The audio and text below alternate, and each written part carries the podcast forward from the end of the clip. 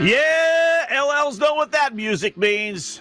Time to take out your pad and pencils and get set for the fastest and, more importantly, most profitable 5 minutes in radio, opposite picks. What are opposite picks, you newbies ask?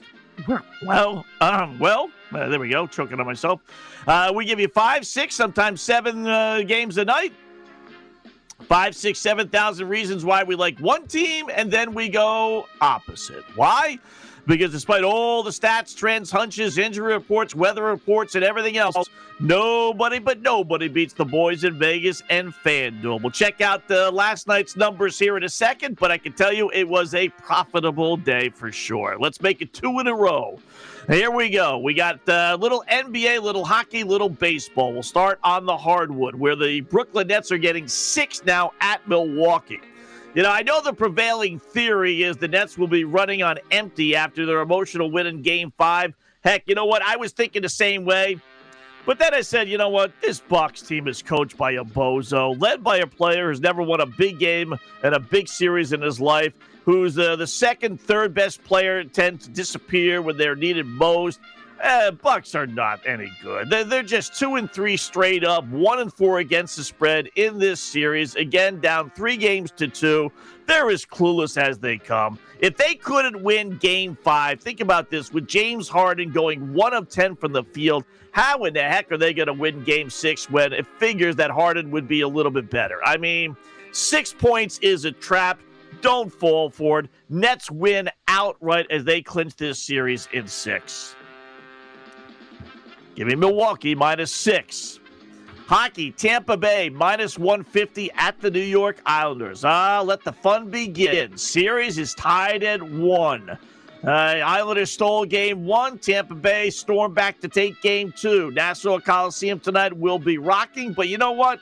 Who cares? Tampa Bay has played under similar conditions at Florida and at Carolina the first 2 rounds of this postseason. And you know what? They're 5-1 on the road this playoff. 5-1. Believe you me, I've been in Nassau Coliseum hundreds of times. Used to cover the Islanders, many in the playoffs.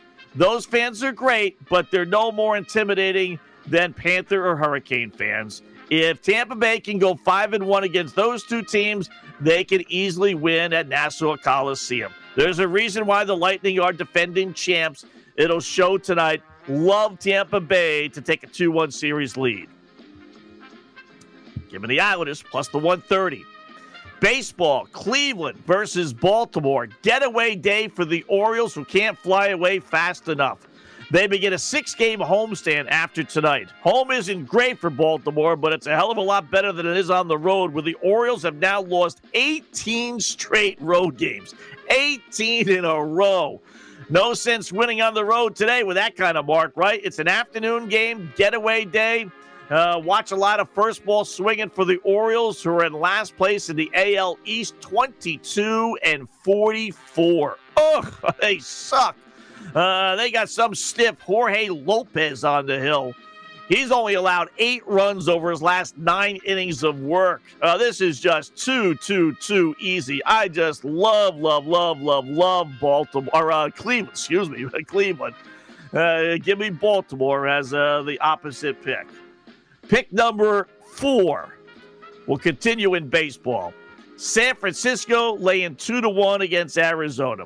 Don't even think about not playing the Giants today. First, we know about Arizona's god-awful road losing streak. They lost again last night. 22 straight road losses. We know about their overall losing streak, 12 in a row. We know about their last place standing in the NL West. But now the Giants have a 7-1 Kevin Gausman on the hill. The Diamondbacks don't stand a chance. Not on the road, that's for darn sure. They've lost, again, 22 straight road games. That is amazing. No way they win today. Love the Giants. Give me Arizona plus the 180. Pick number 5, Cincinnati plus 140 at San Diego. Yeah, the commies, the Reds, they very quietly won 10 of 12. They're now getting odds. Decent odds at that at plus 140. Pitching matchup favors Cincinnati as well, as they send Wade no-hitter Miley to the hill against the Padres' Joe no-hitter Musgrove. Difference is the Padres are 4-7 with Musgrove on the hill since his no-hitter. The Reds are 3-2 in Miley's post no-hitter starts, with Wade allowing only 4 earned runs over his last 23 innings. He's on fire. Musgrove is, well, back to being Joe Musgrove. Padres have lost 14 of 17 to boot. Love red-hot Cincinnati getting plus 140. And give me San Diego minus the 160. Our opposite picks, 5-pack for you today with the limited schedule. We got Milwaukee laying 6 against the Nets. We got the Islanders plus 130 against Tampa Bay. We got the Orioles, I'll get the updated line here in a second, against Cleveland. We got Arizona plus 180 at San Francisco. And we got San Diego minus the 160 against Cincinnati. Opposite picks for Thursday, June 17th.